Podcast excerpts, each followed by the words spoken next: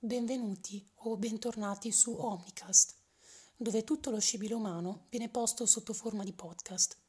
Io sono Riccardo e oggi vi parlerò del Nord Italia. Ma cominciamo con una citazione famosa di Roberto Calderoli che si riferiva a tutto. Il Nord ha già dato! Il Nord Italia è una nazione che confina a nord con la Svizzera, a ovest con la nebbia, a est con la Svezia e a sud con l'Italia. Lo sport nazionale è la caccia al terrone.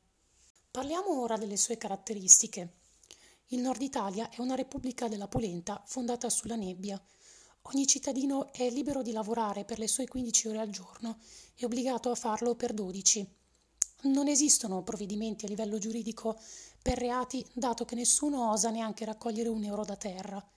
Attualmente la popolazione della Repubblica del Nord Italia è in declino del 40.000% perché nessuno ha voglia o tempo di fare sesso per procreare perché troppo impegnati col loro lavoro da netturbini.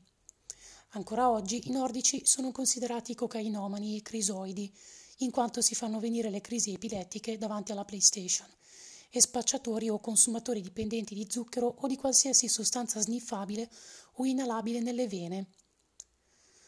Lo sport principalmente praticato in questo territorio è la caccia al terrone, nonostante questi costituiscano la maggioranza della popolazione. Ma i terroni, per pietà, lasciano volentieri agli autoctoni il loro unico divertimento. Parliamo ora dell'economia del nord Italia. Il Nord Italia guadagna da vivere esportando maggiormente nebbia in Svezia, Inghilterra, Danimarca e Fantabosco. Altre esportazioni importanti sono quelle di lavoro, noia, depressione, ingenuità e dialetti osceni. Ma ora parliamo delle città importanti. La capitale della Repubblica del Nord Italia è Nebbiopoli, anche conosciuta come Milano. In verità non ci sono città importanti in questa nazione.